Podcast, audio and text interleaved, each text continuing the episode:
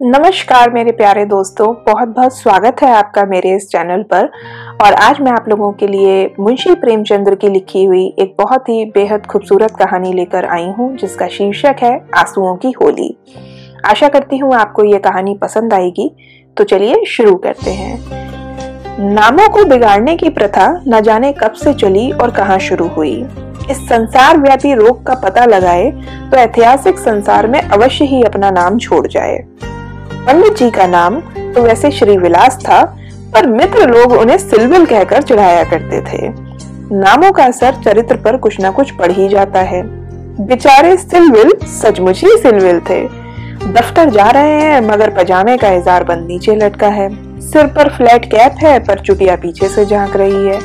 अचकन यूँ तो बहुत सुंदर है, पर ना जाने सिलविल को त्योहारों से क्या खास चिड़ थी। दिवाली गुजर जाती पर भला मानुस कौड़ी तक हाथ में न लेता। और होली का दिन तो उनके लिए समझो भीषण परीक्षा का दिन था। तीन दिन तक घर से बाहर ना निकलते, घर पर ही काले कपड़े पहने बैठे रहते। यार लोग तो टो में रहते कि कब आए और फंस जाए और हम रंग लगा दे। पर घर में घुसकर तो फौजदारी नहीं की जाती। एक आधा बार फंस भी गए, मगर घिघिया पोदिया कर बेदाग निकल गए। लेकिन इस बार समस्या बहुत कठिन थी। शास्त्रों के अनुसार 25 वर्ष तक का ब्रह्मचार्य का पालन करने के बाद उन्होंने विवाह कर लिया था। ब्रह्मचार्य के परिपक्व होने में जो थोड़ी बहुत कसर बाकी थी, वह तीन दिन के गौने की मुद्दत से पूरी हो गई। यद्यपि स्त्रियों में कोई शंका ना थी उन्हें, तथापि वे औरतों को सिर चढ़ाने में भी कोई हामी न भरते थे। ये मामले में तो उनका अपना पुराना धरना ही उन्हें पसंद आता था कि बीवी को जब कसकर डांट दिया तो उसकी मजाल है कि वो रंग हाथ से छुए। विपत्ति तो ये थी कि ससुराल वाले लोग आने वाले थे होली खेलने के लिए। और पुरानी मसल है कि बहन अंदर तो भाई सिकंदर। और इन सिकंदरों के आक्रमण से बचने का कोई उपाय न सूझता था पंडित जी को। मित्र लोग तो घर में आ जा सकते थे, लेकिन इन सिकंदरों को कौन रोक सकता है?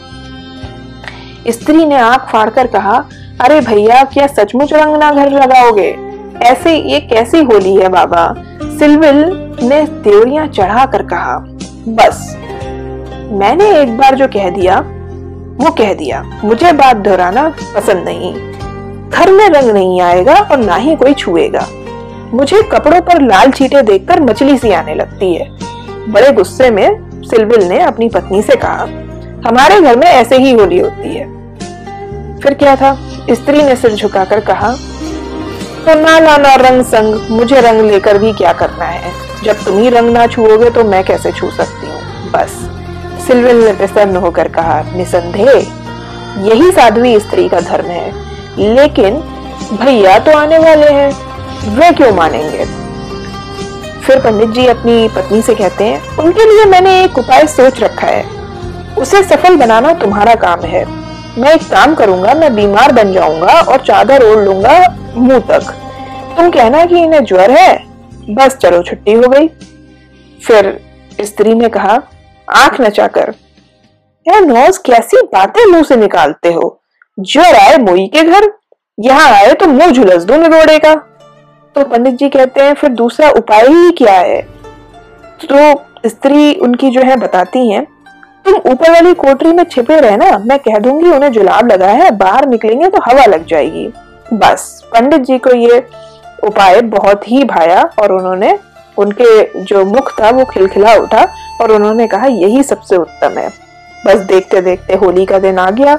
बाहर हाहाकार मचा हुआ था। पुराने जमाने में अबीर और गुलाल के सिवा कोई और रंग न खेला जाता।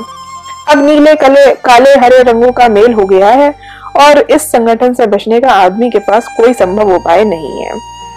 सिल्लियन के दोनों साले ये उनकी स्त्री के भाई थे, मोहल्ले भर के मर्दों, औरतों, बच्चे, बूढ़ों का निशाना बने हुए थे। बाहर के दीवान खाने के फर्श, दीवारें, यहाँ तक की तस्वीरें भी रंग उठी थी। घर में से भी कोई यही हाल था। मोहल्ले की नंदे भला कहाँ मानने वाली थी? पर नाला तक रंगीन हो गया था। बड़े साले ने पूछा, क्यों ही चंपा? चंपा, जो पंडित जी की बीवी है, क्या सचमुच उनकी तबीयत अच्छी नहीं? खाना खाने भी ना आएँगे? चंपा ने सिर झुकाकर कहा हाँ भैया, रात से ही पेट में कुछ दर्द होने लगा। डॉक्टर ने हवा में निकलने को मना कर दिया है। जरा देर बाद छोटे साले ने कहा, क्यों जीजी? जीजा जी नहीं आएँगे? क्या भाई साहब नीचे नहीं आएँगे? ऐसी भी क्या बीमारी? कहो तो ऊपर जाकर हम दिखाएँ। बस, चंपा ने उसका हाथ पकड़ लिया। कहा, नहीं नहीं, ऊपर ना जाइयो। वह रंग वंग ना खेलेंगे। डॉक्टर ने तो हवा में निकलने तक को मना कर दिया है। भाई दोनों हाथ मलकर रह गए। अब छोटे साहबजादे थोड़े खुरापाती थे। उन्हें एक शरारत सूझी, उन्होंने कहा, जीजा जी के साथ नहीं तो जीजा जी के कपड़ों के साथ तो होली खेल ही सकते हैं। वो तो बीमार नहीं है। बड़े भाई के मन में तो मानो ये बात बैठ सी गई। अब बहन बेचारी क्या करती? सिकंदरों ने कुंजिया हाथ से छीन ली और सिलविल के सारे कपड़े निकाल निकाल कर रंग डाले खूब होली खेली, रुमाल तक न छोड़ा। अब चंपा ने उन कपड़ों को जब आँगन में अरगनी पर सूखने को डाला तो उसने मन ही मन ऐसा ज्ञात पड़ा कि मानो जैसे रंगनेज ने ब्याह के जोड़े रंग दिए हो। अब क्या था? सारे कपड़े तो बिल्कुल रंग में तरबरंग हो गए और इतना रंग निकला, खूब रंग खेला। अब सिल्विल ऊपर बैठे बैठे ये तमाशा देख रहे थे, पर जनाब ना खेलते थे और ना ही जवाब उनका कोई निकलता था। छाती पर तो मानो जैसे सांप लौट रहे हो। सारे कपड़े खराब हो गए, दफ्तर जाने को भी एक भी ना बचा। मनी मन सोच रहे थे कि इन दुष्टों को पता नहीं मेरे कपड़ों से क्या बैर है। घर में नाना प्रकार के स्वादिष्ट व्यंजन बन रहे हैं और मोहल्ले के साथ उनकी जो स्त्री है चंपा, एक ब्राह्मणी के साथ वो भी जुटी हुई है पकवान बनाने में। और दोनों भाई उसका लुफ्त उठा रहे हैं, खूब नए नए व्यंजन तरह तरह के खा रहे हैं और बड़े साले ने तो ये तक कह दिया कि चंपा, पूछो कि खाने पे आएँगे या उनके लिए कुछ खिचड़ी विचड़ी बनवा दी जाए? बुढ़िया तो बेचारे आज खाना पाएँगे। चंपा ने कहा, अभी तो नहीं बनाया है, अब बना लूँगी। बस ये बात सुनते ही क्या? दोनों भाई दोबारा पूछने लगे, वाह रे तेरी अकल, अभी तक तो तुझे उनकी फ़िक्र ही नहीं है। तूने कुछ बनाया ही नहीं उनके लिए। तू इतनी लापरवाह तो ना थी। जा निकाल ले जल्दी से चावल और मूंग की दाल। लीजिए, फिर क्या था? चंपा ने जल्दी से जाकर के दाल मूंग की और चावल निकाल के ले आई और इधर खिचड़ी पकने लगी। इधर मित्रों को भोजन कराना शुरू, भाइयों को भोजन कराना शुरू, रिश्तेदार सब खा पी रहे हैं सिल्वल लेकिन ऊपर बैठे अपनी किस्मत को रो रहे हैं। इन्हें इस सारी विपत्ति का एक ही कारण मालूम होता है, विवाह, कि ना चंपा से विवाह होता, ना उसके भाई आते, ना कपड़े खराब होते, ना होली के दिन मूंग की दाल की खिचड़ी खानी पड़ती। और भला सोचे भी क्यों ना। मगर अब पछताने से क्या होता है? जितनी देर में लोगों को भोजन किया, उतनी ही देर में खिचड़ी तैयार हो गई। बड़े भाई ने चंपा को ऊपर भेजा कि खिचड़ी की थाली ऊपर दे आओ, जीजा जी को, वो खा लेंगे। सिल्विन ने थाली की ओर बड़ी कुपुत नज़रों से देखा। कहा, इसे मेरे सामने से हटा ले जा। क्या आज उपवास ही करोगे? ऐसा चंपा पंडित जी से पूछती है। तो वो कहते हैं, तुम्हारी यही इच्छा है तो यही सही। मैंने क्या किया? मैं तो सारा दिन लगी ही हुई हूँ। भैया ने खुद खिचड़ी डलवाई और मुझे यहाँ भेजा। तब पंडित जी बड़े नाराज़ और अखर शब्दों में अपनी पत्नी से कहते हैं हाँ वो तो मैं देख ही रहा हूँ। मैं तो अब इस घर का स्वामी रहा नहीं, सिकंदरों पर उसका कब्जा हो गया है। मगर मैंने ये मान नहीं सकता कि तुम चाहती तो इन लोगों से पहले मुझे थाली परोस देती। मैं इसे पतिव्रत धर्म के विरुद्ध समझता हूँ, और क्या कहूँ? बस, फिर क्या था? तुम तो देख ही रहे हो, दोनों जने मेरे सिर पर सवार हैं। अच्छी दिल लगी है। लोग तो समोसे और खस्ते उड़ाए और मैं मूंग की दाल की खिचड़ी खाऊं। वारे मेरा नसीब। पंडित जी को बहुत गुस्सा आया। तुम ऐसे दो चार कौर खा लो, ऐसा उनकी पत्नी चंपा जो है पंडित जी से कहती है। यू जो अवसर मिलेगा, मैं दूसरी थाली लाऊँगी अच्छे पकवानों वाली। सारे कपड़े रंगवा डाले। दफ्तर कैसे जाऊँगा? ये दिल लगी मुझे जरा भी नहीं पाती मैं इसे बदमाशी कहता हूँ। तुमने संदूक की कुंजी ही क्यों दी? मैं, क्या मैं इतना पूछ सकता हूँ? इस तरह पंडित जी अपनी पत्नी पर खूब बढ़ गए। फिर उनकी पत्नी चंपा कहती है, ज़बरदस्ती छीन ली? तुमने सुना नहीं? क्या कर, मैं क्या करती? अच्छा जो हुआ सो हुआ, अब थाली ले जाओ। धर्म समझना तो दूसरी थाली लाना, नहीं तो आज व्रत ही सही। ऐसा कहकर पंडित जी ने अपनी पत्नी को लौटा दिया। फिर देखा कि एकाएक पैरों की आहट पाकर सिलविल ने, के सामने उनके दोनों साले खड़े हैं। उन्हें देखते ही बेचारे के मुँह में बिल्कुल ही दुखद भाव वाला मुँह उन्होंने बना लिया। चादर को शरीर से ढक लिया और कराने लगे। बड़े साले ने कहा, कहिए जीजा जी, कैसी तबीयत है? थोड़ी सी खिचड़ी खा लीजिए। सिलविल के मुँह, सिलविल ने बड़ा मुँह बनाकर बोला, अभी कुछ खाने की इच्छा नहीं है। नहीं, उपवास करना तो हानिकारक है, ऐसा चंपा के भाई ने अपने जीजा जी, यानी पंडित जी से कहा, थोड़ी सी खिचड़ी तो खा ही लीजिए। बेचारे सिलविल के मनी मन दोनों शैतानों को खूब कोसा और वृक्ष की भांति खिचड़ी कंठ से नीचे उतारनी पड़ी। आज होली के दिन खिचड़ी ही भाग्य में लिखी थी। जब तक सारी खिचड़ी समाप्त न हो पाती, दोनों वहाँ डटे रहे। मानो, जेल के अधिकारी किसी अनशन व्रतधारी कैदी को भोजन करा रहे हो। बेचारे ठूस ठूस कर खिचड़ी खिलाई। पकवानों के लिए तो गुंजाइश तक न रही। फिर क्या था? देखते देखते सारा दिन निकल गया, रात के दस बज गए। और रात के दस बजे चंपा उत्तम पदार्थों का थाल लिए पतिदेव के सामने पहुँची। महाशय मनी मन बड़ा झुलस रहे थे। भाइयों के सामने मेरी परवाह करता ही कौन है? ऐसा पंडित जी अपनी पत्नी पर गुस्सा होते हुए बोले, न जाने कहाँ से दोनों शैतान फट पड़े, दिन भर उपवास कराया और अभी तक भोजन का कहीं हता पता नहीं है। बारे चंपा का थाल देखकर कुछ अग्नि सी शांत हुई, लेकिन मन तो अभी भी अशांति था। बोले अब तो बहुत सवेरा हो गया एक दो घंटे बाद ले आती। चंपा के सामने थाल रखकर कहा तुम तो हारी मानते हो न जीती। अब आखिर ये दो मेहमान आ गए हैं तो उनका से, सेवा सत्कार ना करूँ?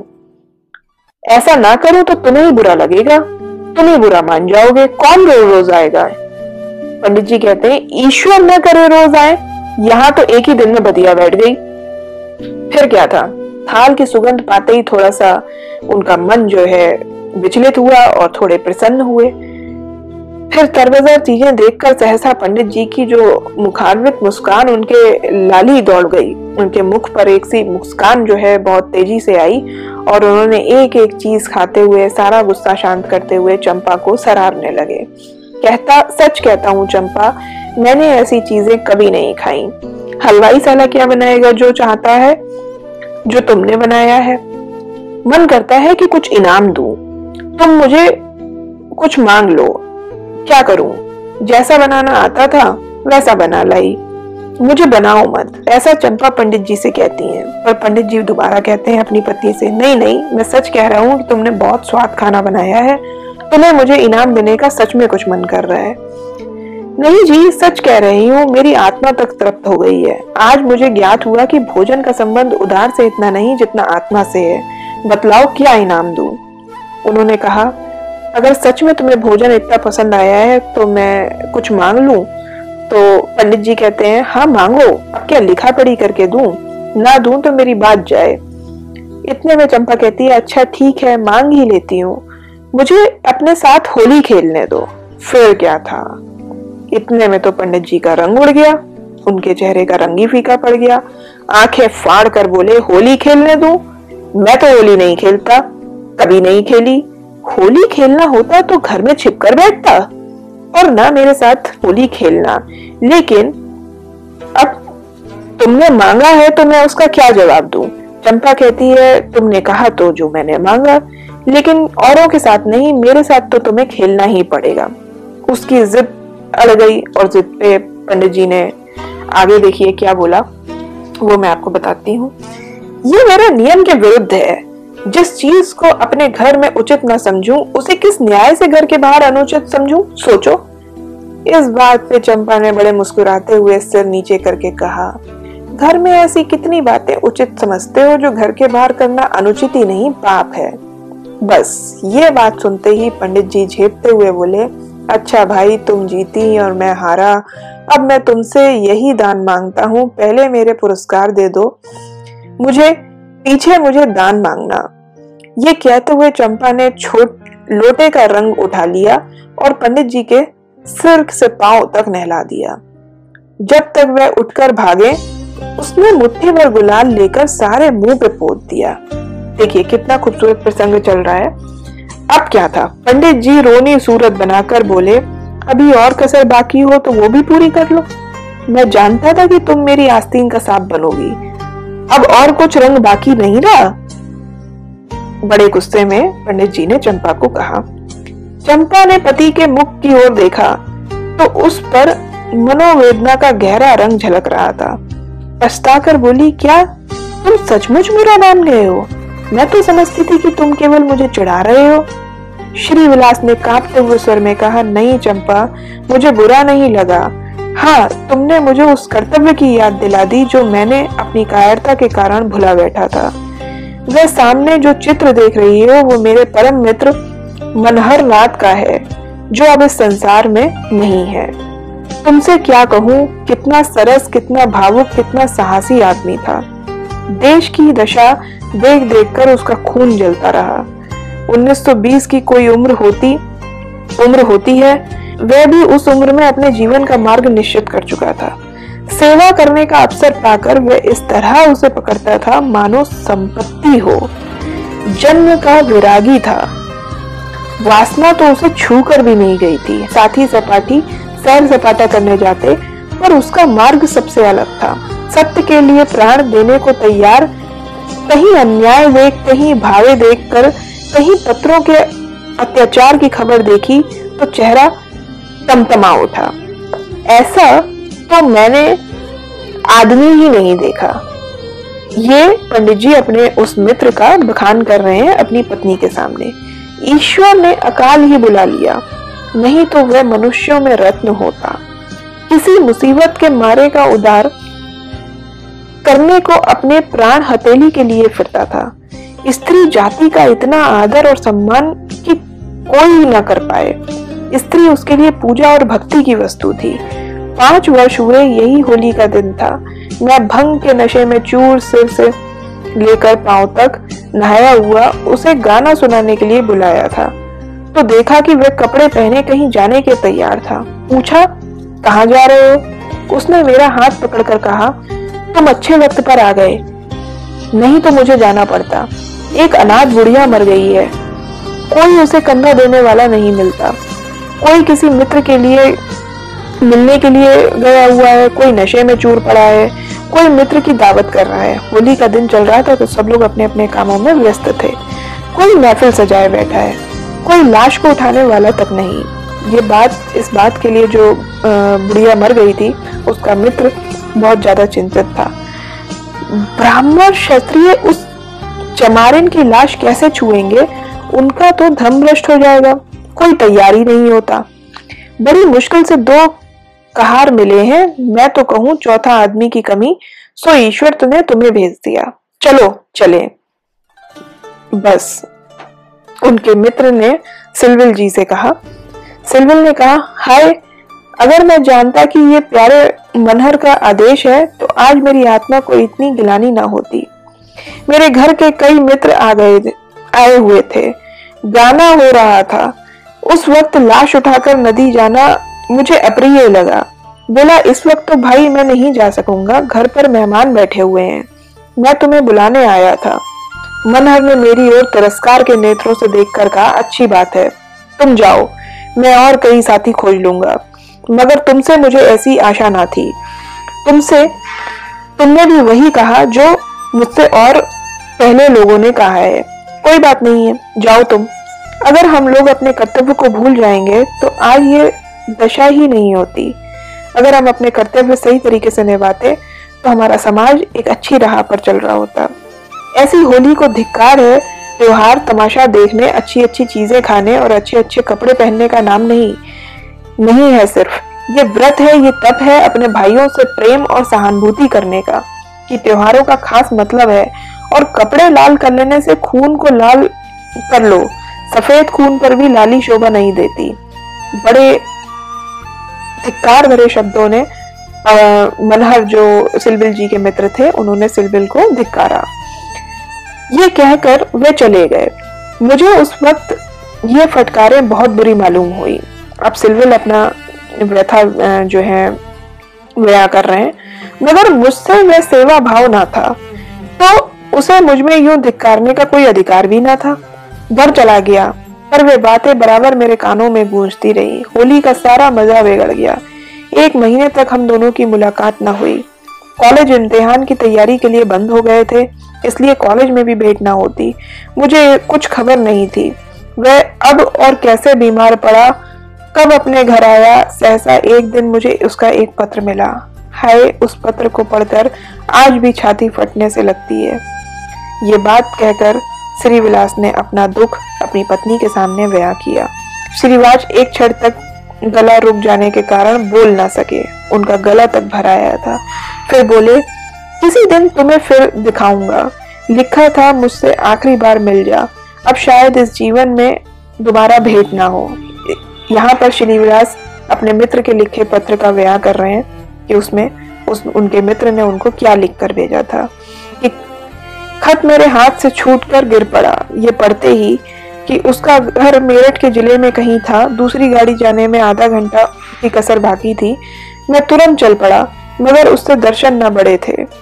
मतलब वो कह रहे हैं कि उनके दर्शन नहीं हो पाए। मेरे पहुँचने से पहले ही वह सुधार चुका था।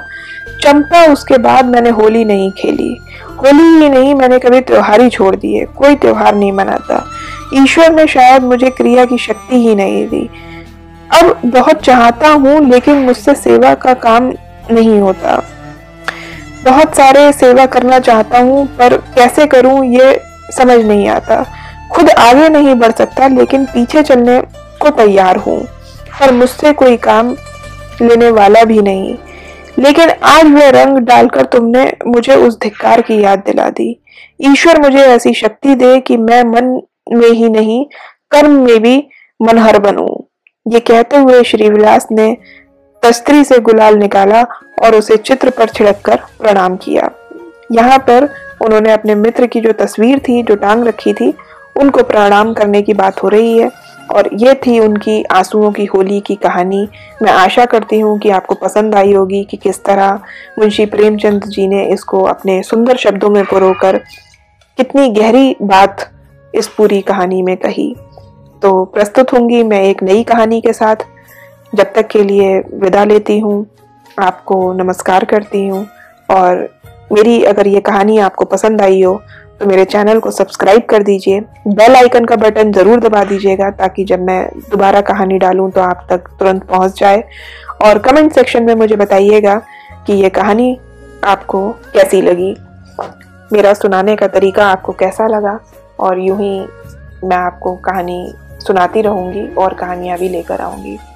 जब तक के लिए नमस्कार। अपना ध्यान रखिए, घर पर रहिए और मेरी कहानियाँ सुनिए।